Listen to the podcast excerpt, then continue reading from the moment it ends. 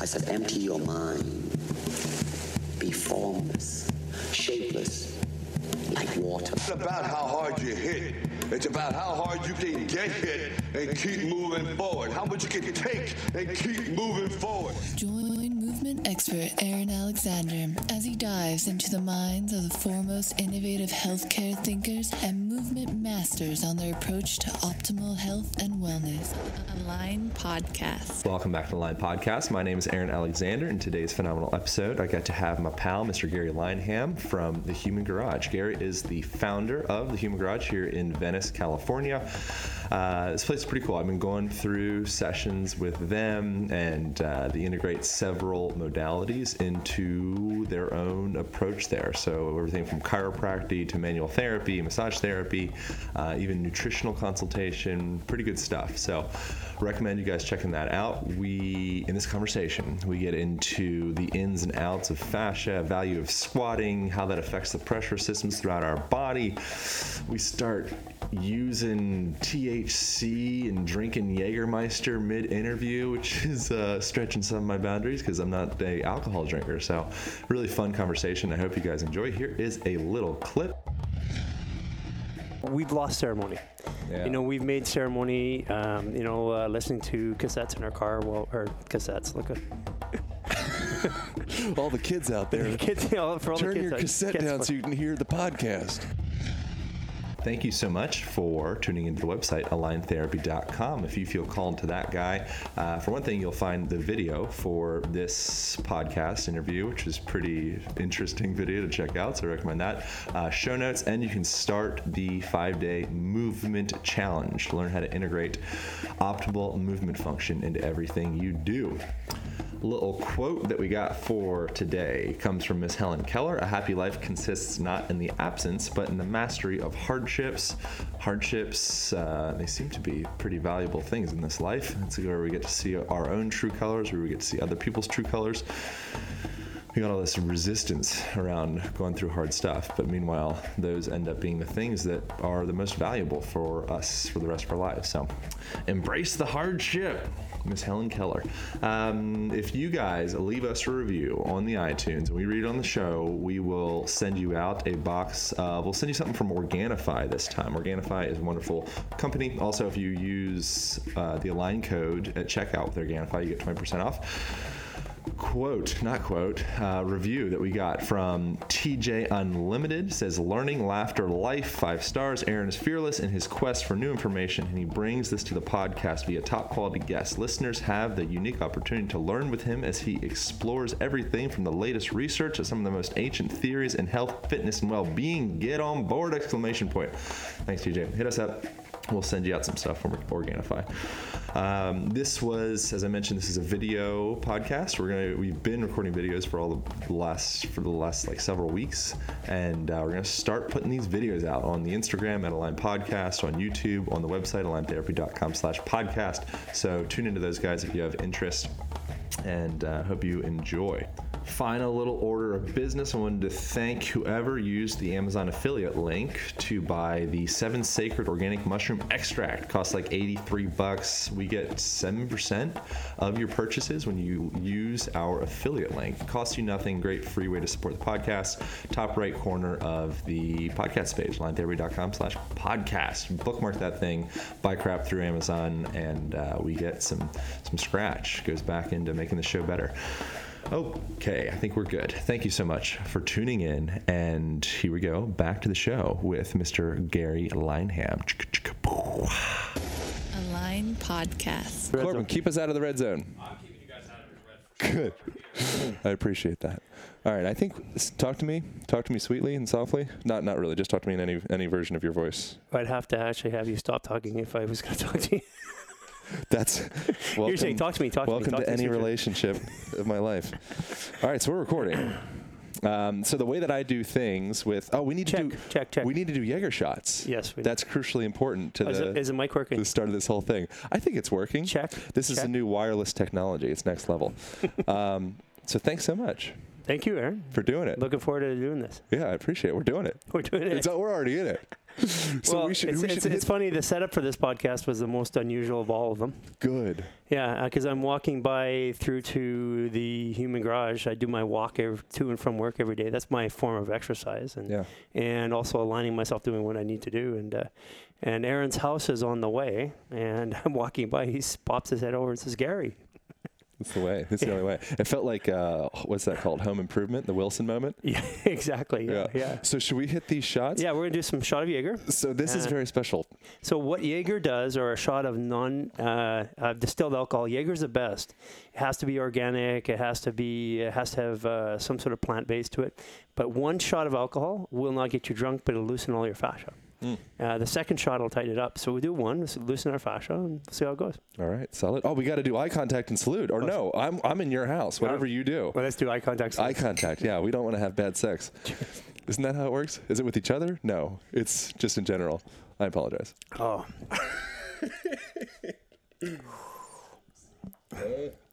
Never gets old. I almost didn't do all of it. It's going to get funny here. So I don't drink alcohol at all. This is good. But I think I'm getting into it.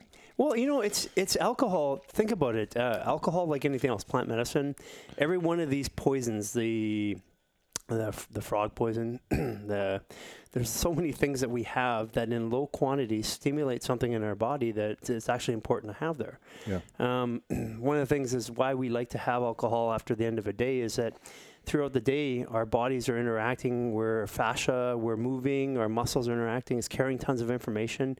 We're moving information up and down through the nervous system, and the nervous system is a little frazzled. Yeah. And so that's why that drink at the end of the day was the thing that calmed us down. Now, I don't know about you, but when my parents drank, they would drink 2 drinks. That was it. My generation, we took a look at our parents and we said, "Oh, they can drink 2, we can drink 10." And then, I was an overachiever, so I could drink 30. Right. And that's part of the problem. As soon as you go to that second shot, because why do you have the first shot? Is to do exactly what's going to happen over the next 2 to 5 minutes. It's to calm the nervous system. The second one is actually what starts to agitate the nervous system. And think about the old country. Back in Europe, they used to often give, every day they would have a glass of wine with their meal. And even kids. But that was it. That wasn't like they had 30. They had 1. And so it was funny because we were in a non-alcoholic beverage business back in the early 90s. And the whole premise of building this business is that the population was drinking less. And this is how stats and how business can be misinterpreted. Sure, the population was drinking less. But what they did is they took the total liters of alcohol combined, and the baby boomers drank more than Generation X, which was my generation. But there were less Generation X, so the total liters, so it wasn't really correct. We were drinking 3 to 5 times as much as the baby boomers. And so the whole concept of non-alcoholic beverages was predicated on the fact that people didn't want to drink as much, and it actually wasn't true. Yeah. I think it's just having something that anchors you in. It's the end of the day. It's time to relax. And I'm sure there's biochemical effects of alcohol specifically. Mm-hmm. But I think that just having some type of like treating relaxation and coming down. Yeah. As a real tradition and a ceremony. It's like I don't see it with many people. We've lost ceremony. Yeah. We've made ceremony, listening to cassettes in our car, cassettes, look at all the kids out there. Turn your cassette down so you can hear the podcast.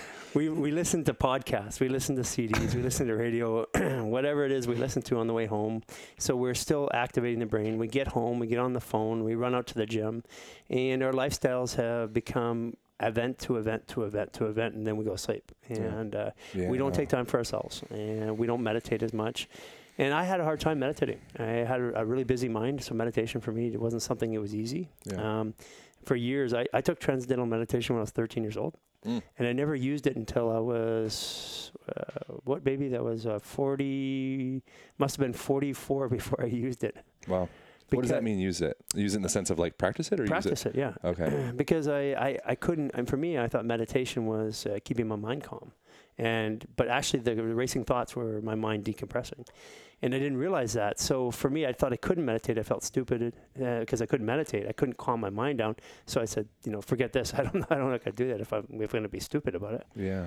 What the heck is transcendental meditation? Are you? I'm not a meditator. I'm still not today. So my meditation today is work somewhere between 6 and 14 hours on people. Yeah. And I find that, you're a body worker. When we were doing work yesterday, while I'm working on you, I'm actually concentrating and closing off my energy, feeling my body. And that's what meditation is. It's actually just being one with yourself. Yeah. I mentioned the derivative of concentration is to bring together. And I think that's something that we experience cognitively and physically. It's just this sensation of our bodies and our minds are all over the place, and it's Facebook, and it's my bill, and it's my girlfriend, and all these parts. Busy, distracted. Mm-hmm. And so you look at that like at a pressure of a hose. It's like you have holes all over your hose. Yes. There's no focus. Yeah. Yeah. Yeah. And so it was funny because I didn't understand that, 4 years ago when I started actually working on people every day. Before that, I worked on people once in a while, but it's been the last 4 years since the Human Garage started that every day, somewhere between 8 and 15 hours, 16 hours, I'm working on a body. Mm. And at that concentration, I started to see things that I didn't see before. And after the first couple of years, I was just shell-shocked because we were trying to handle the volume. We are actually in the original garage. This is kind of neat. Welcome to the Human Garage. Human Garage 0.0. You keep calling 0.0. That just means it hasn't happened yet, right? Okay. Is that how it goes? And 0.1. We could give it a decimal one. So let me tell you how this all came out. Okay. Human Garage originally was, we were trying to find a way to fix myself. I was in pain for 40 years. And basically all my life, 20 years, all my adult life, I was in pain. I was a competitive bodybuilder, fell under a squat back in the 80s, and that squat left me in a situation where I needed care and progressively getting more, like once a week, twice a week, and then 3 times a week. And then I started finding my whole life operating around finding care. And it's amazing how the brain works, because if the nervous system needs something, it'll find a way to get it. So my rational thoughts, it's funny because even up to 6 months ago, when I'm leaving work on a Saturday, I'm always going to get a full adjustment before I leave. And that was my thing. And then I noticed a couple weeks ago, I'd leave on Saturday and I'm walking home and I realized I didn't get an adjustment. Well, the fact was I really didn't need one. Yeah. And so if the nervous system needs it, it finds a way to get it, and regardless of what it is. Yeah. By the way, how are you feeling right now? I'm a little drunk. No, I'm not really. I do feel impacted. I really love the warmth in my whole visceral enteric business. Warmth. It's beautiful. That's like when we did your jaw. Yeah. Do you remember the warmth in your head? Yeah, yeah. Well, this is the warmth in the body. So now we're satiating the body. Yesterday when we did that work on your jaw, we were satiating the head. Yeah. Yeah, maybe I need to start... Kids at home, start introducing Jaeger into your daily process. Apparently, what about alcohol? So what is this obscure age 21 thing? Is there a time where we shouldn't be drinking alcohol? Or is that just all taboo? Let's just go back. We're in a situation where plant medicine is starting to become mainstream. I have professionals, lawyers, and stuff like that coming in saying, "Yeah, I just microdosed LSD." That would not have happened 5 years ago, 10 years ago. It's a new consciousness. So let's talk about alcohol. Alcohol is technically a poison, but so are a lot of other things that we use to achieve altered states, right? Alcohol during the history of mankind, it was always used to help the body, but somewhere along the line we demonized it, and when we had prohibition, we made it illegal, and making something illegal just makes it very attractive, right? Yeah. So it just so we had all these clubs and these speakeasies and all these places where we had alcohol that was running, and so that was what the problem was. We demonized it. In Canada, where I'm from, the drinking age is 18, and that's only a mild suggestion, actually. Right. Yeah. Because, when you're 18, if you're 21, people are going to bars at 18 and 19 here. That's just the way it is, right? People are sneaking in, fake ID, whatever. But when you're 8, the drinking age is actually 18, you find people going to bars when they're 15 and 16. So really, what is the right age to drink? And I think in Germany, I don't know if it still is, but you can even buy beer at a McDonald's. Mm. So it's probably the only borderline healthy thing you can find at McDonald's. I'd imagine. Other than that, that's about all you could do. That's funny. We actually have a fermented beverage. Imagine that. Perfect.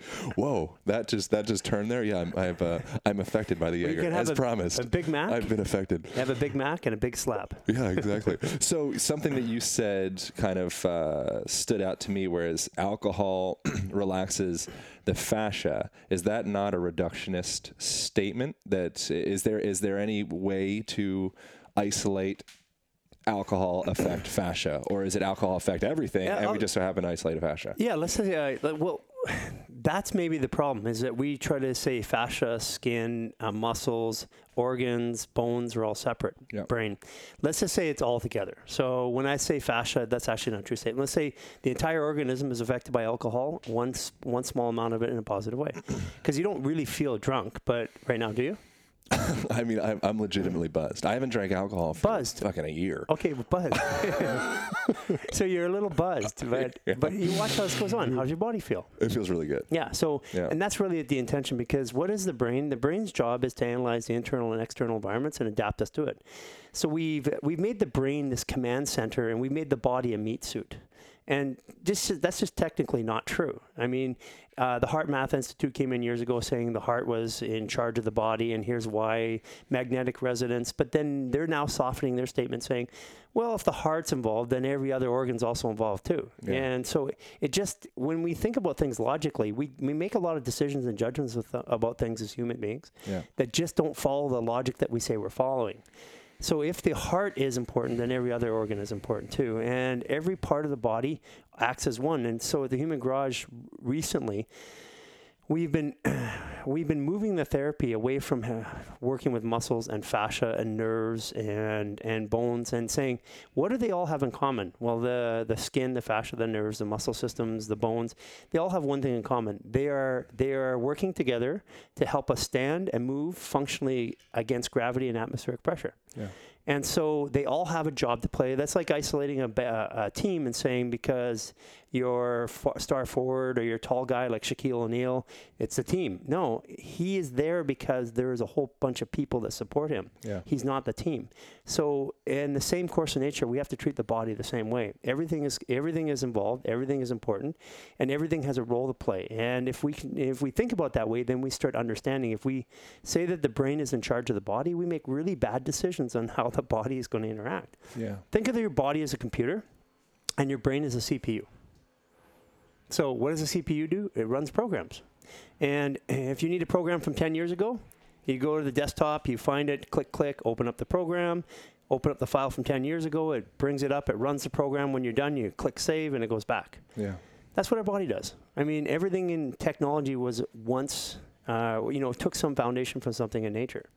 And so the computer was supposed to be designed after the brain, but actually the computer was more designed after the body. Mm. And to say the brain is doing it all, just it's not even scientifically true anymore.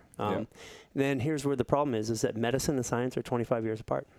Yeah. And at the Human Garage, we decided to start delivering science, and sometimes things that we don't understand. So in a scientific or medical capacity, a lot of our clinicians that we worked with them in the past, they'd say, well, there's no science behind that, so I'm not going to do it. Yeah, but it just helps somebody. So why don't we take away the need to have science and proof in this maniacal system of beating people down to prove something, and why don't we just start helping people? And that was kind of the way that we approached it. And we said, well, yeah, we don't understand why rubbing the tummy. Remember this? I remember this. And it works, right? I've been pondering on it since. So you got the tummy as one. That's the biggest fascial line. So if you rub your tummy like this, clockwise. In the motion that food goes through the intestines and such, and right? It does, and we do go counterclockwise. All of a sudden, we have this inverse reaction. It tightens up. What the fuck? The whole body. Well, it's not only that. So take your hand like this, and for those of you, you're mostly audiocentric. We're videoing this. You're probably going to put the video out somewhere, right? Absolutely. Okay. Yeah. So for those of you listening to this on video, you're going to have to listening to this on audio, you're going to have to look at the video. Yeah. So take the hand like this and move from this finger to the thumb and rotate it. What I'm doing is I'm doing a circular motion. Try it, Aaron. I'm going to do it. Other way around. Oh God, I'm going counterclockwise. And, yeah, and you'll feel that your shoulder, your scap, and your subscap, and your neck is relaxing. You might have to do the other side now because you've already relaxed that side. I think the Jaeger's helping. And then we got. I can't feel my hand. Just checking. And then we have another big fascial line on the top of the head. But you feel your shoulders just slightly relaxing. Then do the top of the head in the clockwise, the same order as the hair, the hairline. It feels really good. Yeah. People at home, rub the back of your head. Clockwise position. All right, so what happens when we go counterclockwise in it? Does that ruin everything? It tightens it up. All of a sudden we get toe cancer? So, hey. I don't know. So let's try and figure out why that happens. Okay. Okay, so we've been using that for 3 years. We didn't know why it worked. And then it just dawned on me. I'm working with a mother. She says, oh, geez, I do that with my son. And so I thought, well, okay, let's look this out. We use things because they work. And sometimes a year, 2 years, 3 years later, we figure out what the science is behind it. Yeah. It's more important to help people than it is to have everything figured out. And what when we were doing it, the lady said to me, oh, that's the same way I rub the tummy of my baby. And then I thought, wow, that's interesting. So I go online and I look at all these pictures of women rubbing their babies' tummies. And then if you Google that in 10 different ways, it comes up with some really weird stuff. So I suggest you don't Google that.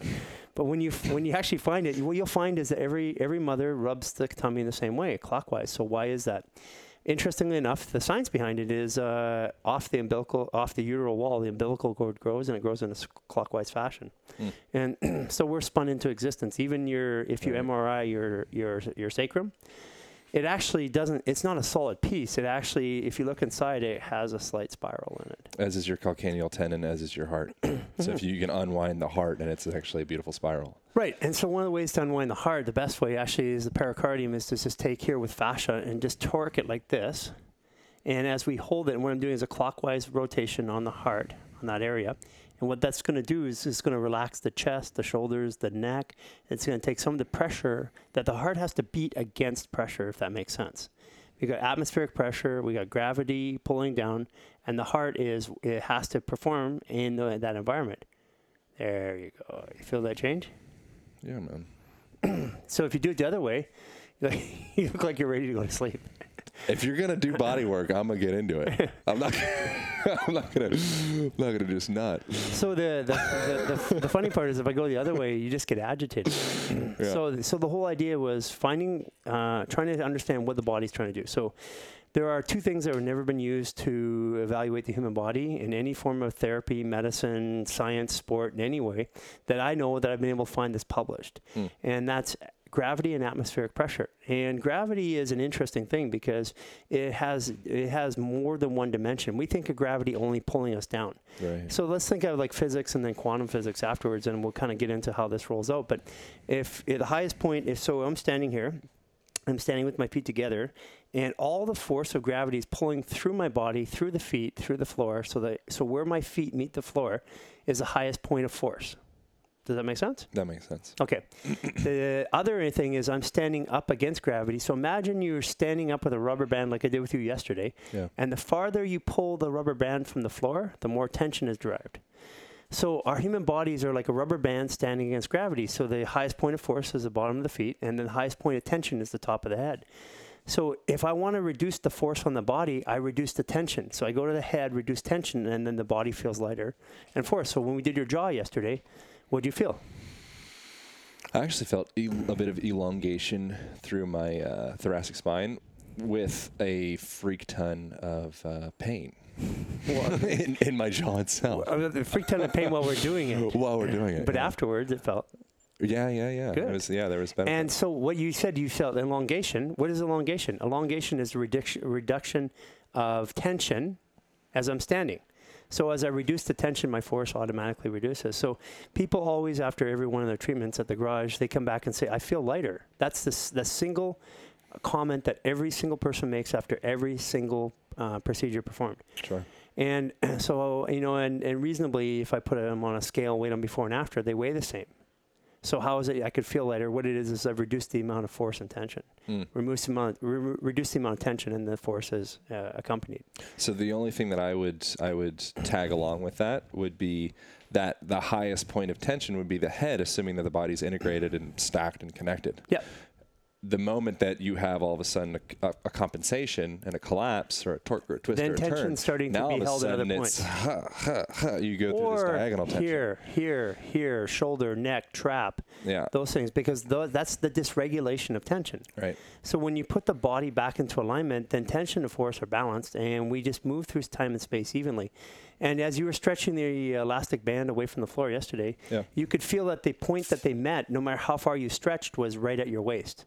So if you're here, you feel your waist. If you're here, if you're holding at your shoulder, for those of you who are listening to audio, then you feel the tension, the point at your waist. If you stretch it above your head, like an arm press, then you feel the tension still at the waist. Yeah. So the waist itself, that's why our hips are our center of gravity in human beings. We're bipeds, and hips are the way that we generate motion. The first step we take, the hip generates force to lift the leg, plant the foot, and move. But then the second step is momentum. It's like riding a bike, right? If you ride a bike and you go really slow, it's hard to stay up. The second you start moving, then the momentum keeps you up and moving. And the human body is the same way. And the hips are our center of gravity. Mm. And normally in most things that are static, like a motorcycle, in the big motorcycles like a Honda Goldwing or something, they put the gas tank underneath the seat so that so that center of gravity is lower so that the bike doesn't fall over. Right. And think about the gas tank like a head. So all we're doing really is we're starting to recognize at the Human Garage that all force and all momentum is generated from the hips, and we run with our hips and we land with our feet. And that simple statement changes the way that we think about how we're going to repair the body, because there's a lot of people that thought it's from the ground up, and there's a lot of people think it's from the top down. And I'm just going to say it's from the hips up and down. And if you want to affect the amount of force on the body, you go up to the highest point of tension. If you want to affect the tension in the body, you go to the highest point of force. Mm. And so when I work on your calves and your quads and your hamstrings and your adductors, you feel less tension in your head, as an example. Something else.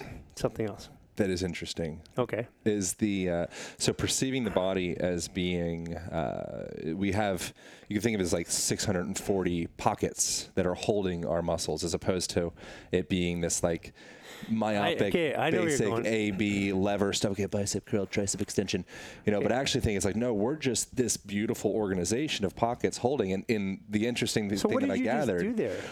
What did I do? I don't know. Tell me. You just did a motion that made you look very fluid. Yeah, right. Think about this. We're 75% water. We already are fluid. Yeah. We are water moving through time and space, and all these things are organized so that we can do this effectively against gravity and atmospheric pressure. Hmm. There's 2,000 pounds of pressure on the human body at sea level, 14.7 pounds per square inch. Average human being, it makes about 2,000 pounds. That means that we have 2,000 pounds of pressure inside pushing out. In total, not in an individual part. Yeah, in total. That could but confuse. Just generally. In my mind, I visualized like 2,000 pounds, like out through, like it's the whole thing. Well, not through one point, but that's the whole point of what is a compensation or imbalance. It's a dysregulation of force and tension and pressure. Yeah, that's the third imposing factor. Yeah, and so what happens is that you have different cavities. You have a cavity in your head. You have a cavity from the body, from the chest, from the diaphragm, all the way through to the pelvic floor. So everything from the diaphragm up is a cavity. Diaphragm to the pelvic floor is a cavity. Yeah. And you have entry points to that. We have a mouth, we have nose, we have ears, and we have an anus. And those are the pressure relief valves, right. Literally. So when we eat, blood rushes to the greater omentum. The greater omentum is right around your solar plexus and sits on top of your intestines. And that's where we exchange the food into the blood. And then so blood pressure runs in there. We have 10 primary organs, and 3 of them are muscles: your heart, your stomach, and your bladder. So the question I always ask every clinician that comes, every doctor that comes through there, it's a fun question because it's just one of those questions you don't think about. Right. How do the other 7 organs work? Pressure, movement. Well, yeah, eventually they'll say circulation. So what is circulation? It's blood pressure. Yeah. And so that means that the organ is the main driver for that organ's function is pressure. So if pressure is on the inside working, then if we have dysregulated external pressure, then that is where the problem happens. It's like driving with your brakes on. And the only way naturally to relieve pressure from the gut is to squat. Hmm. So I know you squat a lot. I'm a squatter. Squatter. So we squat. We're going down. Am I going down? I could use a squat. I've been thinking about it for the last 10 minutes. I don't like standing or squatting too much. We're actually squatting here. Going deep in the squat position. Yeah. For you audio listeners, if you want to see us do a deep squat, which I don't know why you would, check out the video. Wherever it ends up. It'll end up on your channel, my channel. Yeah. So the idea is squatting, when we squat, we put the lodiatic curve in the spine. We put the cervical curve back in the spine. We relax our arms, our shoulders, our neck, our TMJ, our SCMs. It forces, you cannot breathe with your chest when you're squatting. Try it. It's not that easy. Try and breathe right in your chest. You can't. You still can't do it. Your diaphragm. Come on, I think I got a little bit there. No? No, your diaphragm's over your chest. So think about that. The diaphragm is like a big suction cup, and what it's doing is as we breathe, it's going down, and what that down motion is, 60% of our lymph nodes are right here. Yeah. And if you press down, what you're doing is you're actually pumping your whole digestive system. All of your organs are moving. Everything's being pumped through, and our lymphatic system is moving when we squat. Mm. So when we don't squat, guess what happens? Back up. Exactly. Yeah. And so for the most part, most people in America are just living with a backup, and their body's compensating around it. It does whatever it can. So we get bloating, diarrhea, or constipation, either one of those, because a backup, a pressure can make the ileocincal valve open or close. And so people, one of the biggest things that people come in, to the Human Garage for, it's back pain, neck pain, bloating, autoimmune disease, and those are the primary ones, right? So what we found is that there's a lot of mechanical stuff that has to be resolved in order for things like autoimmune disease to be resolved. Autoimmune disease has been on the climb for the last 20 to 30 years. It was virtually non-existent 30 years ago, and then all of a sudden, even 4 years ago, we started testing. Autoimmune disease very rarely showed up. Today, it's 1 in 2. So half the people that come into the Human Garage have some symptoms of autoimmune and are being diagnosed as autoimmune or on the verge of autoimmune disease. Mm. And just 4 years ago, it was roughly around 20%. Mm. So something's changed, and it's changed out there, and it's an epidemic, and it's silent because people aren't dying yet. Right. But they're not feeling well. We arguably have more access to healthcare providers, chiropractors, physical therapists, nutritionists. We have more online information, more things to read about the body, diet, more diets and everything. And people are getting sicker. Now, I can't say this by fact, but arguably I think we have one of the largest tested base of non-sick people in the country, maybe the world. We test people who aren't yet going to a doctor. We test everybody as they come to the garage because our work changes the body so fast that if their bodies aren't able to adapt to the work, or in other words, repair itself after the work, then we can cause more of a problem. So that's why we have a mandatory test when people come in and we start the work. Yeah. And what's interesting is that these people weren't going to a doctor saying, I'm testing. These people were actually coming in because they wanted posture alignment, they had a shoulder problem, something like this. And what we started, so this base of information is different than you would see in most clinical bases because people aren't yet sick. And now we can see what do they look like before they get sick. And then we can see this increase of basically 2.5 times increase in 4 years of people coming in with autoimmune symptoms. And we have people coming from Japan, Australia, from UK, all through Canada, all through the United States. We have people coming into the garage from all over the place, and this type of behavior in the body is not unique to North America. It's all over the world. So something that I find really fascinating with people, clients, individuals, whatever, is as we create physical structural changes in the body for that, the big question is like, okay, what's my homework? How do I maintain this? And the thing that I find kind of interesting, and this kind of isn't like very interesting about this, is I believe there's almost like this mold that we live in. You can call it a emotional mold or a spiritual mold or an environmental mold, and until we start to change that belief system around ourselves, mm-hmm. then all of a sudden the structure isn't able to really keep up. I know that sounds completely wacky. No, that's not wacky at all. But let's say that we don't have different molds. They're all one. because our emotions, our beliefs, our physical actions, our daily routines, they're all part. I mean, my daily routine is based upon my beliefs, my emotions. I mean, they all contribute. And the thing is that in medicine, in this world, we're so eager to point down to one thing. Like in medicine, we're taught generally to diagnose. Not generally. We're taught to diagnose. And in medicine, if I don't diagnose, I'm literally a failure. And so it's beaten to diagnose. And they want everything to be one thing. But how is that possible? Yeah.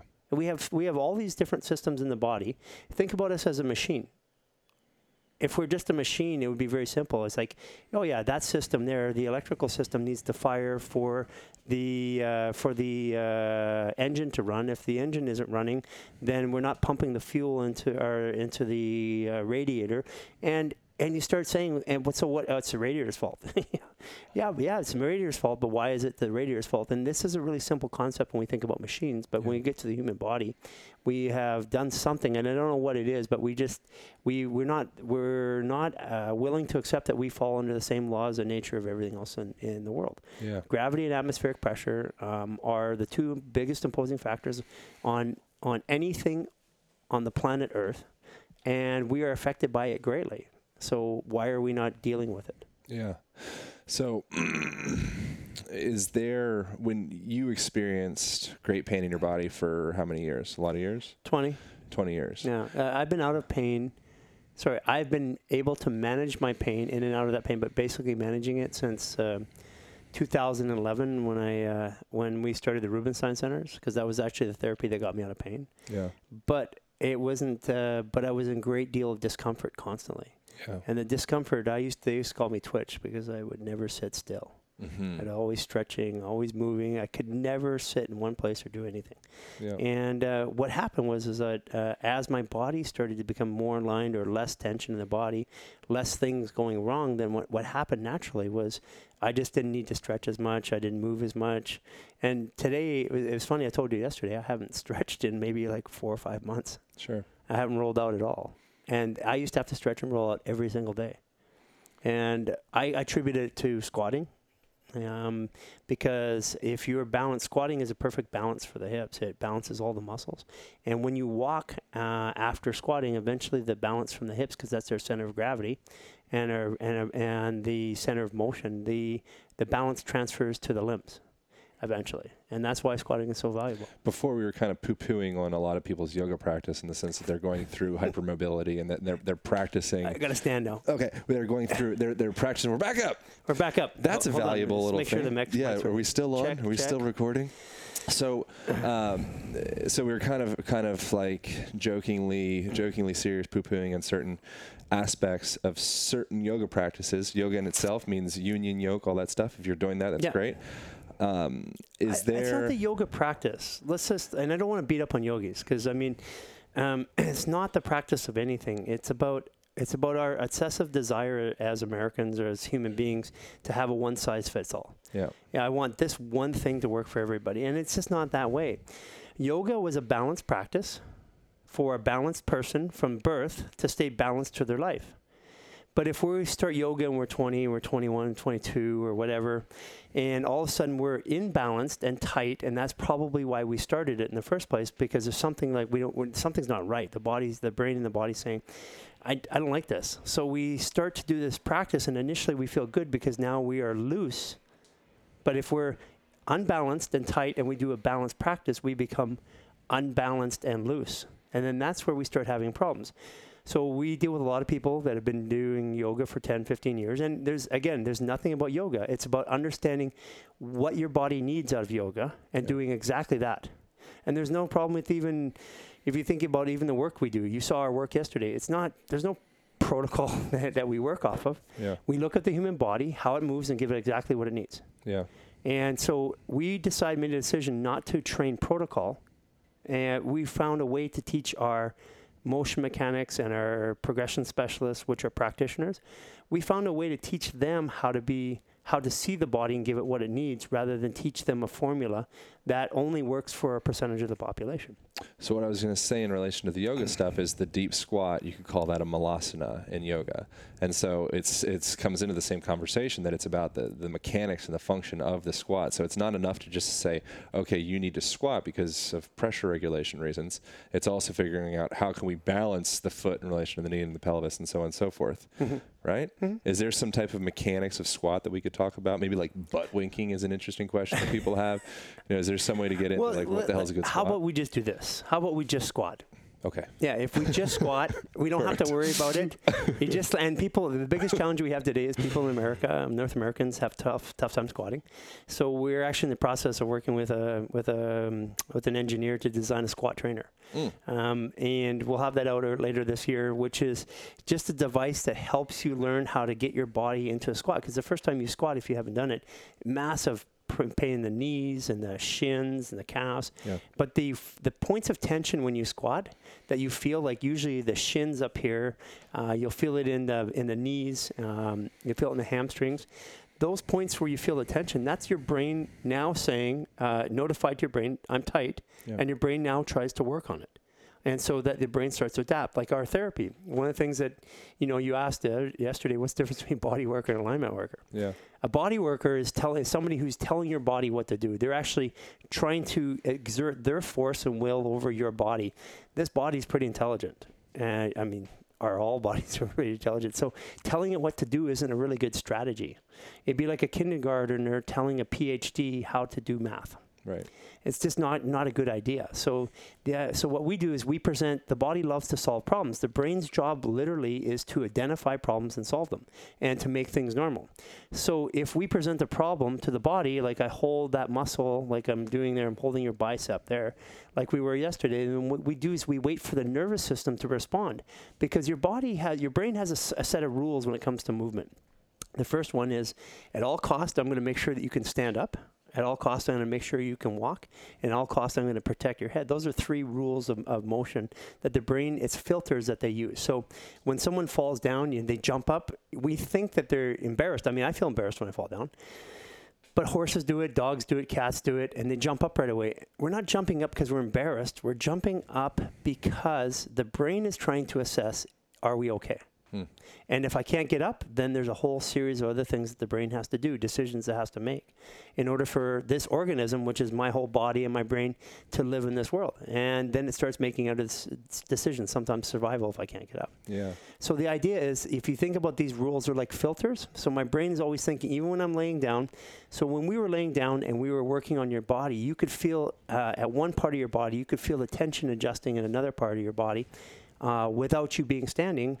And the reason why is because even when we lay down, the body holds those tension patterns because it knows we have to stand up. Yeah.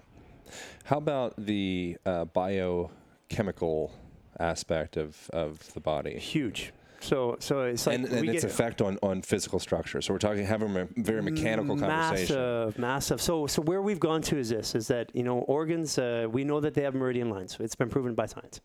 Do you know how the guy proved it? He swallowed radioisotopes, and then he lights himself up on an MRI. I do that all the time. And and then you see all the meridian lines, all the functional meridian lines, right? Yeah. I mean, thank you for that guy. He's probably going to die of cancer in the next year or two. But thank you very much for. But if his meridian channels are open, likely not. They are. And so what happens is that we started realizing that, like, the meridian lines, and we knew years ago that we're affecting something in the meridians, because we would do the work and people's face would change. Their attitudes would change, more energy. So we work on the hips and all of a sudden they're like, I have energy, I clear head. Yeah. So we knew something more was happening. And again, we were doing the work without understanding what it was. We were producing a benefit. People were benefiting. And then 3-4 years later, now we're starting to understand exactly what it was that we've been doing. What we were doing is actually, if you think about it, meridian lines are like electrical wires, and you think about your battery. Battery packs as your muscles. So when you flex a muscle, you're creating energy. We know that. We can measure it. It's a scientific fact. So a meridian line is like a line from the lung meridian, starts at the pec minor, or right below the clavicle, and it goes all the way down the bicep, through the forearm, all the way down to the thumb. And that line of force there, that meridian line, if it is blocked, if my shoulder's rolled in, if my chest, or I'm leaning over, I'm blocking the flow of energy or power back to the muscle. Yeah. So yesterday what we did is we activated your lung meridian, and then I asked you to breathe, and you could feel it and right in the lower part of your stomach or lower rib cage on the right side. Yeah. What we're doing is like when we mechanically, when our lungs aren't, when our meridians are blocked, we start using other muscles to breathe. So we start expanding our chest without actually using the actual muscle itself or the meridian or the organ, the chance to power for it to expand. And so we breathe with the top 1/4 of our lungs and the bottom 3/4 never get used. Mm. And then we activated your meridian. You could feel the air flowing into the bottom part of the lungs. That's more oxygenization. So the other part about that is, though, is that if the organ has problem, then the line that meridian follows often cramps, and you can see it in somebody's gait. So like if they're having indecision, their gallbladder, well, gallbladder meridian is touched right here. It's up around the eye, and it goes all the way down here around the back of the shoulder. It runs all the way back through here, up into here, right to the gallbladder, and then goes all the way back down here, and it terminates right down there. It's okay that you're touching me like this because you bought me a drink before. Yeah, I got your Jaeger. Appreciate it. It's very polite. Yeah, great. So when that meridian line's tight, your gallbladder, and you're having a decision, you find yourself leaning to the right especially and to the back, and your body has to compensate again. So we realized that we could actually affect the function of an organ, which we now have done hundreds and hundreds and hundreds of times, and measured by both blood and other tests to say, like I can detox or decompress a liver and the meridian lines associated with it, and it changes the way that they walk and the way they feel, but it's not only that, it's measurable by science. Mm. We can do a blood test before and one after, and we have different results. And in the world of general medicine, we've never thought that was possible. We can do something to the body physically and change the internal function of an organ. And so it works both ways. If our organs aren't working right, our mechanics are faulty. And if our body is mechanically has problems, then it affects our organs' power or function. Something else that people potentially, so we're talking about meridians, and obviously we're you're backing this with scientific evidence and people eating nuclear, reactive, whatever. But chakras is another thing that people are like, oh, chakra, I don't know about all that stuff. But when you look at chakras from a mechanical perspective, it's concentration of nerve ganglia and blood vessels, and it's like the bottlenecks. Yeah. Is that something that for people listening, they can start thinking about their own bottlenecks? Or is there some way without going to fly into Los Angeles and working with this? Sure. The first thing is a conscious awareness of something. So when we ignore something, it gets worse.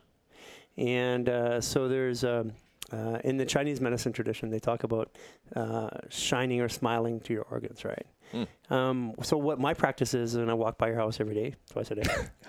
And my practice is that while I'm walking, I talk to all my organs. Are you okay? Mm. Liver, are you okay?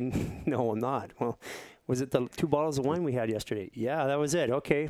I recognize you and just actually acknowledging these things. And this may sound a little bit weird, but that's my meditative practice is I acknowledge everything in my body, all my organs, all the function. Mm. And what's interesting is I can feel a change in my gait. And not only can feel it, when we do the work on people, we can see the change in the gait or the way they walk based upon the way that we deal with their organs. So we started off fixing bodies. And then we realized that fixing bodies, we had to fix chemistry. And then as we started to work on chemistry, we started seeing the correlation between lab reports, subclinical lab reports, and muscle function. Yeah. And then we started seeing that with the way people are emotionally. So we're at the point now that with we have MDs and DCs and everybody on staff. So we can do any kind of testing that's done, any microbiome testing, any blood test, anything you can do with any doctor, functional or integrated doctor we can do. But in addition to that, we have a gateway test, which we were initially using to make sure that people could withstand our treatment so that their bodies could recover from it. That test alone was a very good subclinical test. It's a very good test to understand how hard the body's working or all the organs are working to make up what we see at the final end result. Yeah. And what it came down to was really, really simple is that we started noticing that if your liver was way over to the right of the chart, people were really agitated, like angry.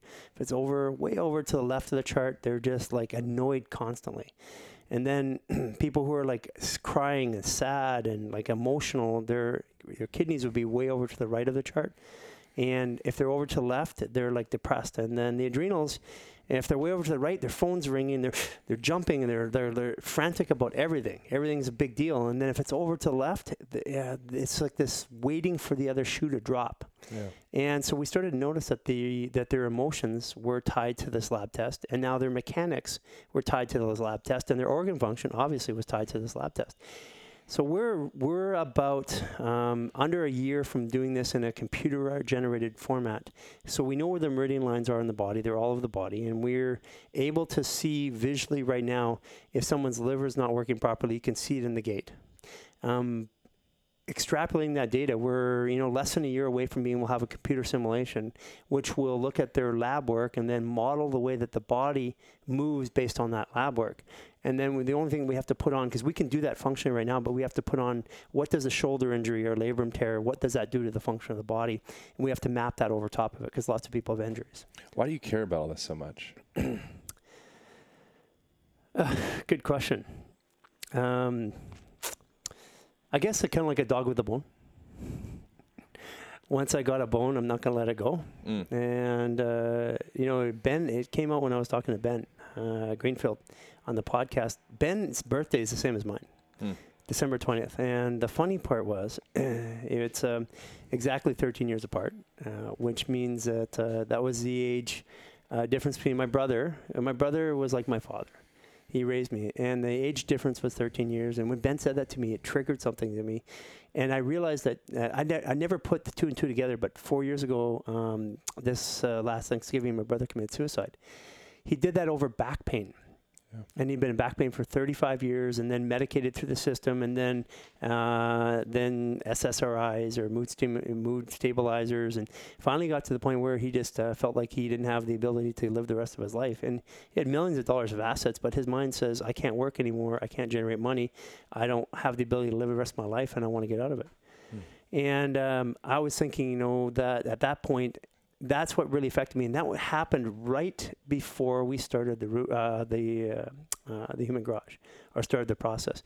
And I think that's what's made me so maniacal about this, or like driven about it, because it doesn't make sense to me that for the little amount of money that we actually take home, it doesn't make sense for me to work 15 hours a day and do this every day for years after year after year.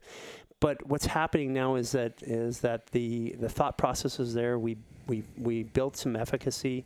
We now treat professional athletes, Olympic runners. We work with professional teams, a whole bunch of them. We have people come from all over the world. So now what's happening is the business is starting to make sense, because for the first 4 years, I remember we sat right here at this counter, and I tried to run our financial model based upon the treatment we were doing and the little amount of treatment we have to do. Yeah. And it said, really, the model doesn't work. There's no way to make money doing this. And so one of the decisions happened. We said, at the time, I said, look, I don't know how we're going to make money doing this, but it's helping people, so let's just do it. Yeah. In relation to your brother, was there probably a sensation of, like, I can help? And you weren't able to help? Was there any type of like that? I was doing it with it. My brother was halfway through the process. I was fixing my own issue, and then when I found the fix, and my brother, it was already too late for my brother. He just, my mom, my sister, everybody's trying to get him to come and do work, but his mind, he's been 35 years like this. There's just no way it was going to get better. And the other part too is I didn't go to school for 15 years. I wasn't a world leading expert in this, and he wasn't going to listen to me because I wasn't a doctor. Right. Yeah. So, and the ironic thing is now we have hundreds of doctors from all over the world coming to learn our therapy and what we do. And the funny part about that is I'm not a doctor. Yeah. So you said the fix. What does that mean? Well, let's just call the fix is what people are looking for. They're looking for to function without being in pain. Yeah. Yeah. And even to be functional and with discomforts is better. But once you cross that threshold where discomfort becomes pain, it's hard to move away from that. Do you have any working definition of what pain is? Wanted to take a quick break and thank our sponsor, Organifi, for supporting the show. Organifi is a rad company. I utilize their superfood blends on a daily basis. Holding in my hands the green juice right now, filled with all the green powders your little heart could desire, from wheatgrass to spirulina to chlorella to matcha. Really excellent stuff. Highly recommend checking them out. They also do protein blends that are vegan, as far as I can see. So the protein they're using in here is pea protein, quinoa protein, and pumpkin seed protein. Everything's organic. Everything's delicious. Highly recommend checking them out. So go Organifi, Organifi.com, and utilize the Align code for 20% off. Organifi.com, Align code, ALIGN, 20% off. Get that stuff. Thank you guys so much for tuning in. Back to the show. Pow. Yeah, pain is a resistance to what is. So pain is the way that the body notifies us that there's something wrong. We don't experience pain in the brain. I mean, there's a lot of science behind this. And again, it's split, because if you think the brain's in charge, you're going to say the brain experiences and does everything. Yeah. The body's not a meat suit. No, I have a lot of trigger around that word. Right. People in podcast land, it's like the meat suit, the meat suit. I don't know who's popularizing this, but fucking stop it. Yeah, it was Lady Gaga. Oh, is that who it was? Yeah, and ironically, she's the one that's in pain with her back pain that way. Interesting. I don't know about her back pain. Yeah, she did a documentary about it. Really? Yeah. Lady Gaga show notes. Lady Gaga back pain documentary. Hey, she knows lots of people that have been to the garage. That's good. Lady Gaga. So you know what? I had a young girl in today just before I came over here. She's been minor scoliosis. It's all functional. In other words, functional scoliosis for us. We have like 32-degree scoliotics that are at 0 degrees now after only 18 months. Mm. Functional scoliosis is really, in my mind, it's just the body maladapting to the environment. Yeah. And In the course of 45 minutes, she stood up straight. This is the case. This is one of the ones that you're gonna put. We're gonna definitely put on online, because in 45 minutes, she's got more relief, both in herself, her description, her emotions, and the physical. You can see it. Than she has in 10 years of physical therapy, chiropractic, and stuff like that. And it's not that physical therapy and chiropractic are wrong. All of these modalities are actually right. At the right time, in the right proportion.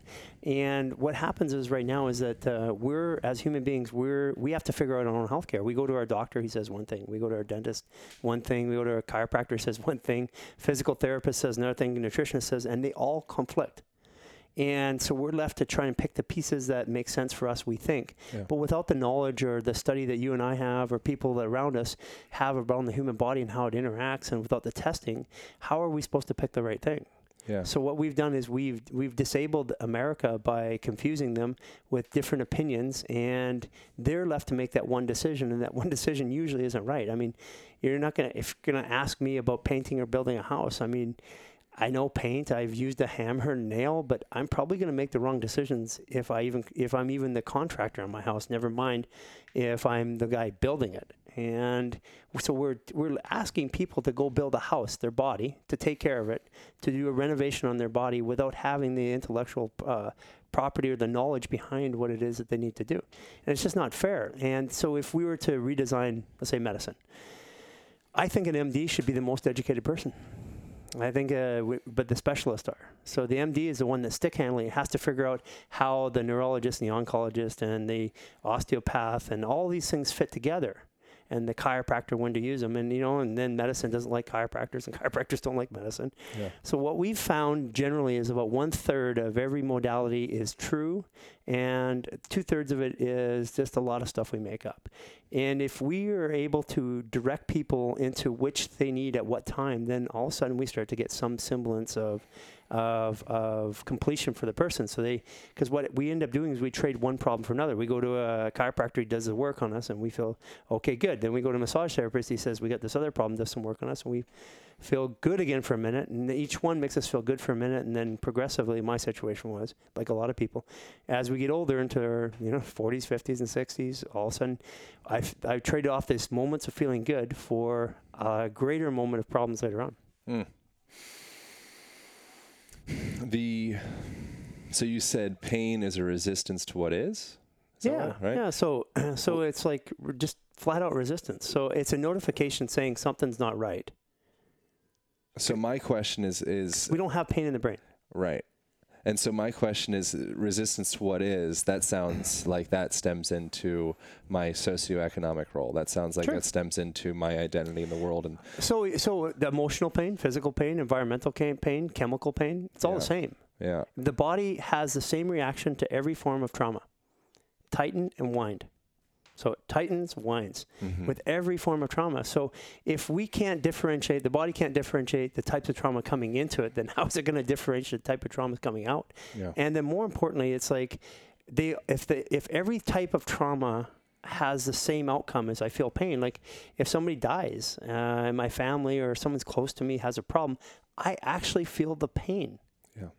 But there's nothing physically happening to my body. So then if I go and I cut you right here, you feel pain. It feels the same to your brain. And the fascinating thing is everybody else in the room feels that as well. That's right. That's what it is. Oh. And that's where we're all connected. Right? You know. That's a whole other conversation because, you know, we're going with how we interconnect with people. So, you know, at the garage you saw us yesterday, we're tuning in. So you see us kind of whispering. It looks like we're chanting almost sometimes. Right. But I have to explain it to people. The first time there, I said, I'm not chanting. What I'm doing is I'm talking to your body. And there's a lot of energy. And to do this and still have a conversation with somebody takes a little bit of practice. But applied kinesiology, muscle testing. We're not testing muscles. We're just asking that person's nervous system what it wants or what it needs. Yeah. And invariably, it knows. We just don't know how to decode the signal anymore. We've lost the ability. And part of the reason why we've lost the ability to decode what the body's asking for chemical intrusion.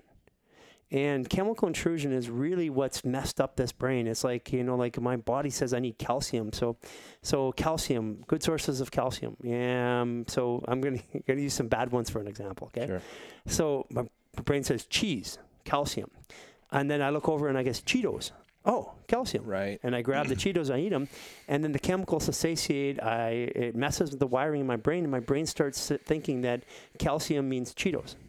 And that's part of the issue is that we have this chemical intrusion that we've had over the last, 6-7 decades now. We've had this chemical intrusion in more and more into our lives, into our food supply and stuff like this without understanding the ramifications of what that is. And quite honestly, we've got the chemical companies and the pharmaceutical companies, Dow Chemical, we've got Monsanto, we've got everybody else and what they're doing is they're fueling and facilitating the argument between vegans and paleo and integrative medicine, natural medicine, and chiropractic. They're fueling these arguments.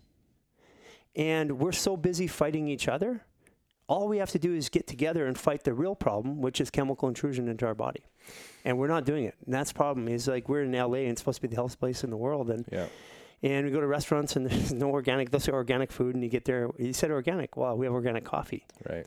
Or you go to a really good restaurant, I'm not going to name the ones that I've been to recently, because we're also giving them the chance to correct it. We know we have a pretty good media presence and we're out there and we call them garagers or all these celebrities and normal people and athletes that are going out there and we're empowering them with tools to start communicating and telling us who's doing the right thing. So you go into a nice healthy restaurant and they serve you an organic wine. How does that make sense? There's 30 bundles of grapes in a bottle of wine. Yeah. And there's more pesticides in that bottle of wine than a whole 2 months worth of eating vegetables that are non-organic. And we consume that and we're thinking we're healthy and we're taught that we're healthy, but we're not looking at what's really causing the problem. And part of the mechanical problems in the body is also through chemical confusion. So if your kidneys have to do a lot of work, your kidney meridian goes from right from the top here all the way down the back to the leg. So if my kidneys are strained, guess what happens? So they're processing too much. My kidney meridian pulls this way. So what do I do to compensate? I go forward and I pull my neck forward. What do you think everybody's walking around with these rubber chicken necks forward right now? It's not only sitting on we blame sitting on cars and computers and all that. That's only part of the story. But it's also how our body reacts to the environment and it has all this chemical intrusion and it's doing its best it can to fight it. And I really think that's what we should stand up and fight against. We should stop pointing the fingers at each other in all these different modalities. I mean, chiropractic alone has 300 registered modalities, and they can't stop fighting amongst each other. And you got MDs, and they even fight amongst themselves. And then you got nutritionists, and they fight amongst themselves. Yeah. And there's different schools of thought. And why don't we all come together and then stop the one thing that we all can agree is bad for us? Chemicals. Yeah. Speaking of chemicals. So should we hit the chemicals? Yes. All right, here we go. Round whatever. We're gonna go into this summit. What is this? So my wife, who is the unofficial best salesperson in the world for this product called Sprig soda. Sprig. So Sprig is THC. Now I'm gonna say right off the bat, I do not endorse the sugar, because there is sugar and some of the other things that they use, but it's not that bad. But what this is literally. You got the close-up of that picture there? Yeah, I got to zoom in. This is literally the development of the therapy, the Human Garage. Mm. Oh, diving into the THC. And diving into I mean, we use it all the time, so let's get a glass out here. We got to get a glass. I was going to ask for water, but why not some sugary THC beverage? I'm going to walk underneath this foot, or I'm going to walk under. They got a non-sugared version, too, which is... So what do we got? Can I read the ingredients here? I don't read the ingredients. Don't read the ingredients. Let's just enjoy it. So what this is? Sake. Let's just say what it is that we want is the reason why I use this. How's your THC tolerance? I honestly, people think I'm a stoner. I don't really smoke all that much. Okay. I'm low. I would say. Okay, low. Okay. I'm sensitive to these things, so like a butterfly. Okay, hold on. The best way for me to do it is this. See, I guess the new regulations is we got to be able to... Got to get the regulations. Yeah, so very, there we go. Very important. Okay, we got this halfway. So this would be 22 milligrams, so I want you to take half of that. Okay. Because the rest of it would be too much. Salud. Cheers. For the good sex. Salud. All right, here we go. We're getting in. Sprigs. So is this... Well, I got to finish. Oh, sorry. Burping means good. We're in there. I'm dropping in. We got the Jaeger. We got the THC. So, by the way, the Jaeger was... You weren't drunk. You just felt a little warm. I felt fantastic. I think I need to go buy a bottle of air. Oh, is there a recommendation for folks like myself that are kind of like... Yeah, there is a recommendation. Here's the recommendation. Jaeger. Big bottle. Why Jaeger? Why Jaeger over say, a tequila or a vodka or... You know, I found I'm a walking pesticide and herbicide meter. If I have any pesticides or herbicides take me out for 24 hours. Herbicides, 3 days. Mm. Both physical and mental case situations with it. So if I was to... the reason why I say Jaeger and some of the tequilas and some of the vodkas or tequilas and stuff like that are okay, but some of them are made from GMO products, and you're not going to get away. GMO is GMO. I don't care if you distill it or not. Yeah. And some of them have... Like, you can actually taste it. Like, we're sensitive now, like, to the point where... The first sip of something, I can tell you if it's off. So we, my son and Jordan and I went out and we had the scotch, and I thought, oh, the scotch should be okay. And took a sip. As soon as I sipped it, I looked at him. He looked at me. He's like, okay, let's leave the tip. Let's go and we'll go somewhere else. But basically, what we want is we want alcohol, high volume alcohol, like 40%. Mm. And Jaeger, if you ever look at the ingredients, Jaeger is a botanical, man. Well, the Surgeon General warning on there. Just says liver failure. How's your eyes? Can you read? My eyes are good. According to the Surgeon General, no, I don't know what should we get off here. I'll read the whole thing. Your hands hold our Jägermeister, crafted from a secret and closely guarded German recipe of 56 hand-selected botanicals. The botanicals undergo a gentle maceration, whatever that is, show notes, process to extract the precious essence, which is refined and harmonized in oak barrels. Our master distiller completes the ritual blending process to ensure the complex, balanced flavor of our herbal liquor Jägermeister. So this podcast brought to you by Jägermeister. So the reason why we've used Jaeger is it's botanical, and also gin has a really good effect. The other ones just don't seem to have as much. They seem to agitate the system a bit more, and European products tend to be better because the soil is better. Mm. Even organic here. I mean, the problem with the USDA organic is that you could drive a truck through the certification of the process. It's you can even say something's organic if you are a winemaker or a coffee grower and your crops are in jeopardy. You can actually You can still use a certain amount of pesticides on them, and you can claim organic still. And so that, along with these, with generalized soil intrusion in, you know, California, or in America generally, is that we've had our soil beat up. There's a movement of people that are actually looking to bring awareness to this, and so we always say organic. But how about we just say pesticide or chemical free? Mm. It's a better word, because when I go to a restaurant and say, you know, what do you have is organic? They'll tell me all the organic stuff. Then when I say I'm allergic to pesticides and herbicides, tell me what I can eat. The story changes every single time. And it's either their lack of awareness of what really is or isn't, or it just really isn't, because usually a waiter will go back to the manager. The manager will come out and he'll say, you're allergic to pesticides, herbicides? Yes. And I said, so I'm just interested. What are the things that you can guarantee on this menu do not have that? And if you ask the question in that way, you're going to start seeing the answer of these healthy places that we think we're going to that aren't so healthy. Yeah. And just look, Human Garage, we will be in our media and our blog and through our partners, we're going to start pointing to places that are doing the right thing, and we're also going to start pointing to places that aren't. So if you're one of the places that are saying you're organic and you're not, and you're in LA for certainly, you're going to have some media attention. Watch out. So the last thing, because we got to wrap up probably like 5 minutes ago, but as we were saying, we're talking about pain. And do you have to leave here right now? Didn't you say till like 5? No, I'm good. All right, good. All right. Yeah. But so we can cut out what we need. I mean, there's a couple of things we should talk about still before we go. Okay. Well, so the thing that was popping up to my mind, that this is a little bit meta and out there. Almost said the word mirror neurons, but didn't actually say it. But when we are perceiving someone's pain, we feel that in our bodies. We're attuning to each other. Well, that's what we were doing while on the table. Sure. We were looking at mirror neurons, whatever you're going to call it. We just call it, I don't want to deal with the science. I don't want to deal with what people think it is. Yeah. We tune into your body and do exactly what your body says. And that way, by doing that, we always do the right thing. So my question in relation to that is, so we're always perceiving each other in a room. You could also, I believe, and there's like studies about telomeres, and they measure them of various different people, and it's all kind of similar in a community. Yeah. And so it's almost like we're all in this soup together. And so if you're experiencing pain in your body, I wonder if there could be some correlation to you're experiencing the collective cultural consciousness. Sure. Pain. Well, let's just talk about frequency. The THC is kicking in.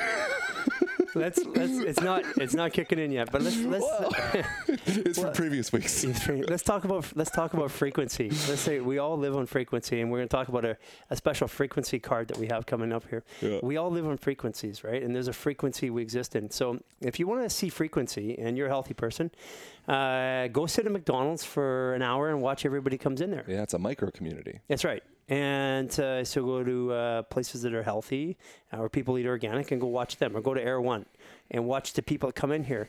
And just if you did a video collage of everybody that came into Air One and everybody came into McDonald's, you're going to see some differences and you're going to see some similarities. Yeah. And so let's just say that we, you know, birds of feather flock together. We find people that resonate with us in to some degree. Yeah. We think it's because of attitude and personality, but what we're really doing is feeling, because sometimes people should meet and should match, but also and there's friction when they get together. Yeah. And that friction.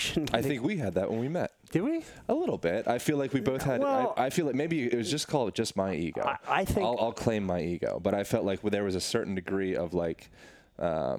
I don't know, kind of just like I feel like this second time around, I'm like, oh, I love Gary. The first time around, there was almost a sensation of like, okay, we're both kind of on our own. It's kind of like regurgitating food. It's always better on the second time. Yeah, sure. So let's like.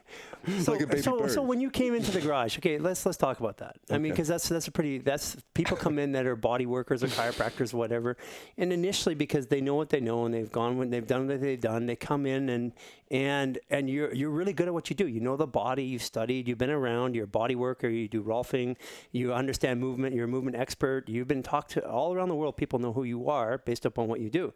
And when you came in, I was in the middle of a very long experiment, which was, what if we don't touch the body? What if I don't do body work? Yeah. What if I just do adjustments? And what if I just do some light fascial work? What happens to the body? And we couldn't pollute the experiment, so you offered to do some body work on me. And I would have happily taken it, but I'm in the middle of an experiment. So I said, look, I'm at this point where I'm just not there, and I'll let you, you know, work with somebody else, or I'll let you experience our work. So that might have been the thing that set it off. And I don't think it was just that. I think it was in general. I think it's more. It's always an energetic thing. It's always like a recipe thing and an ingredient thing. And sometimes as we go on, our ingredients change and the flavors change, and all of a sudden it's like, oh, they're really good together. But then there's certain instances where it's like you go into a room with somebody. It's like, oh, the ingredients feel like they're a little bit. You know, another ingredient would fit better right now. And you're also coming into my environment when I'm in the middle of a treatment day. And so I'm also dealing with emotions of people and things and stuff like that. Oh, yeah. So all throughout the day, it could have been any one of those things. I mean, you're a great guy. I mean, I understand where that came and how you felt. And I didn't feel it wasn't like bad. I'm just saying, just because you're speaking in degree of of that attunement and connection with each other. Sure. It's funny how at a certain time someone can connect and it feels like, woof, really good, and then maybe at another time it's like, I think just cutting everybody slack is important. Yeah, you know? I think that's kind of so the biggest thing for me is to learn not to judge. Yeah. And judgment's a funny thing because the second I make a judgment, I'm creating problems. And any kind of, I sound like a Taoist when I do this, and you know, ironically, as I start talking more, I start sounding cameraman. I start sounding. As I start doing this more, I start to sound more and more like a Taoist, but this whole thing about not being reactive. So when we make a judgment, in order to judge something, you have to stop and measure it. Fair statement? Mm. Because if it's bad, I don't know if it's bad. Is it bad right now? But like in a month from now, is it bad? In a year from now, is it bad? Yeah. So the act of judging something is to stop a measurement. And we live in the universe, and you're really into about the flow and how the body and how we all work and this constant flow. And to stop something, what we're doing is we're stopping the flow. And when you stop it, you actually are making to make a measurement. You're creating time, and that's where time creates limitation and fear. Mm. And we feel, by the way, we're talking about chakras or portals. We feel all fear here, future, because we can't fear the present and we can't fear the past. Audio people, please. Just tap my belly. And then we feel the present right here in the heart.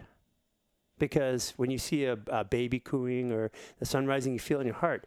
When you ruminate about the past, it's always in the head. Head is past, heart is present, and stomach is future. Gut instinct, gut feeling. Mm. And so if you think about it that way, as the primary inputs to the body, and then chakras are things that go in between that. That's the way I see it. Mm. Chakras are the variations of future, present, and past. And because we're always trying to relate to each other, and I just believe that when you make a judgment, that's when we start the wheel of problems, right? You freeze yourself in that moment. Mm-hmm.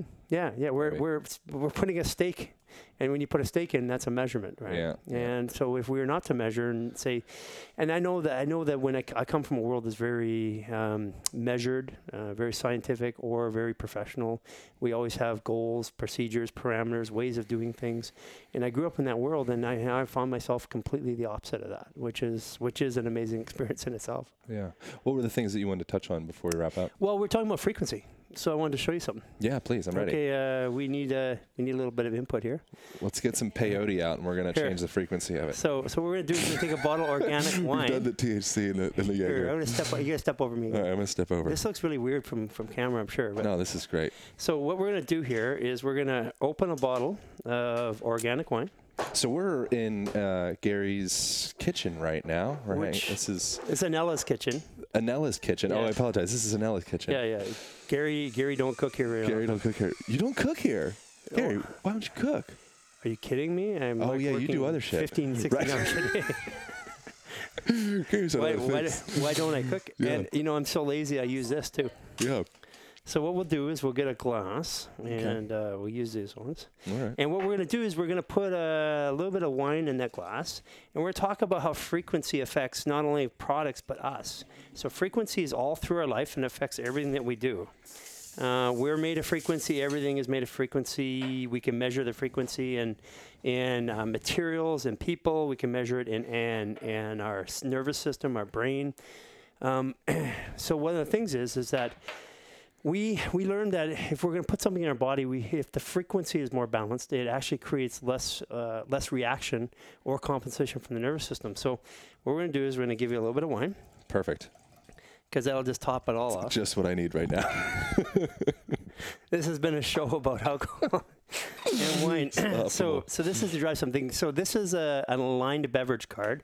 This is the first version. We won't show it. It's there's another one coming out, and it actually will carry the number of the origin number that people have from the garage. So everybody who's completed our program has a number, and that'll have a number on there. So it'll be their card. And the frequency card, if we were to take and we were to say, okay, well, let's adjust the frequency of a beverage.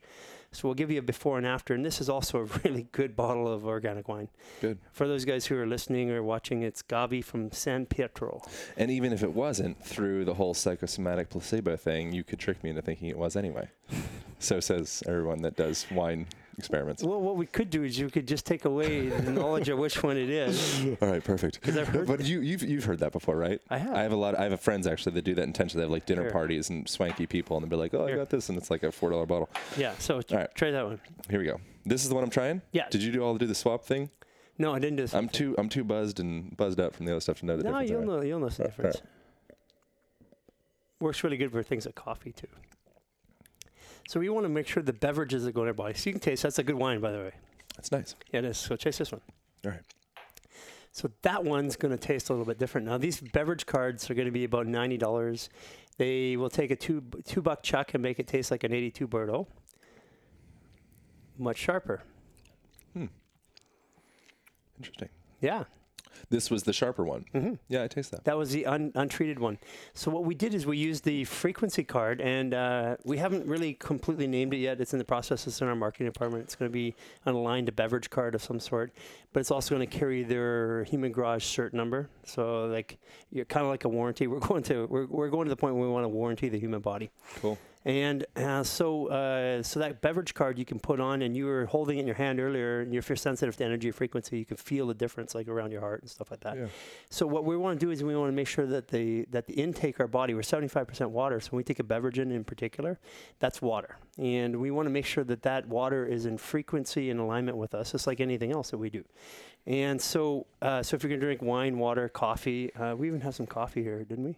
People need to look up Emoto as well. I probably talked about that a million times in here, but just in relation to how water crystals are affected via energy. Information. Information. Yeah. So information, frequency, same thing. Yeah. So the idea is that if you have an aligned beverage card, you actually can go and make bad wine tastes good.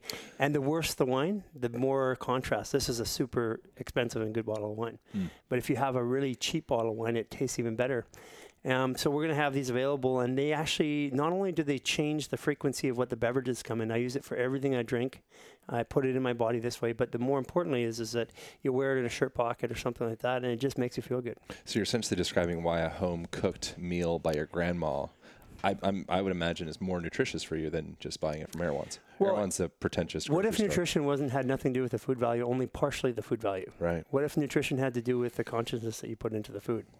So have you ever been to a restaurant and sometimes the food tastes good and sometimes it tastes very nourishing, sometimes the same food doesn't taste good? Yeah, right. So what explains that? It's, they say cook with love. My wife, Anella, you'll see her, Anella's Kitchen, I think, is coming up.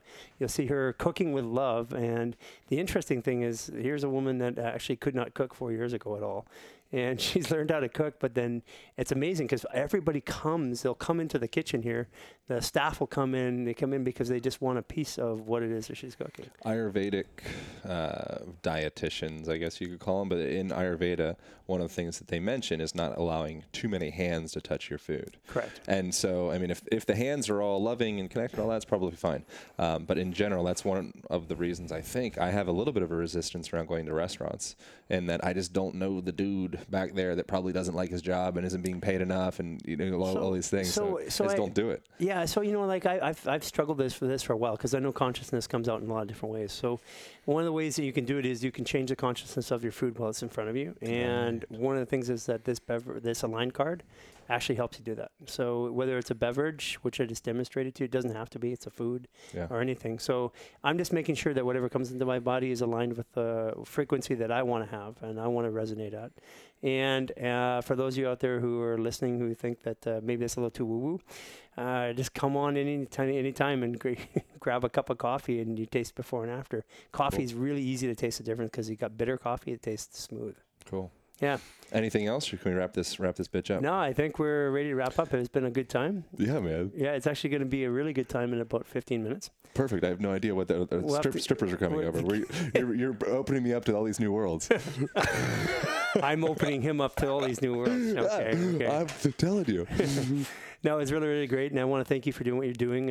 As I was saying yesterday, is that what you're doing is you're taking a stand and you're helping bring another point of education to people. Our mainstream media, even our secondary media, Facebook and stuff like that, are starting to just become a bunch of crap that we read, and it's polluting our minds and keeping us busy thinking about things. But you guys are putting out good content. Thank you. And what you're doing is you're actually making a difference in the world by questioning things, allowing things, conversations that are controversial, even slightly or fully. And that's what we need more of. And, together we need to fight the fight. And we need to harmonize and bring all these medical and communities together, because they're all fighting right now. We need to bring them together, and we need to work for one common purpose. And let's protect our soil, protect our lives. Let's get chemicals out of our life, and let's get our bodies back in alignment. And let's just feel good again. All right, strippers are coming over. We got to wrap up. Thank you so much, man.